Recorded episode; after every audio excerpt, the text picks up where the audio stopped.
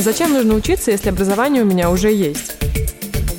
Как не потерять себя, свое призвание в мире тотальной цифровизации?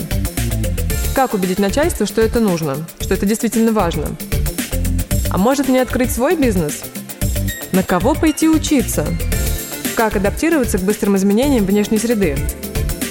Ответы на все эти вопросы ищите в нашем подкасте «Адаптация».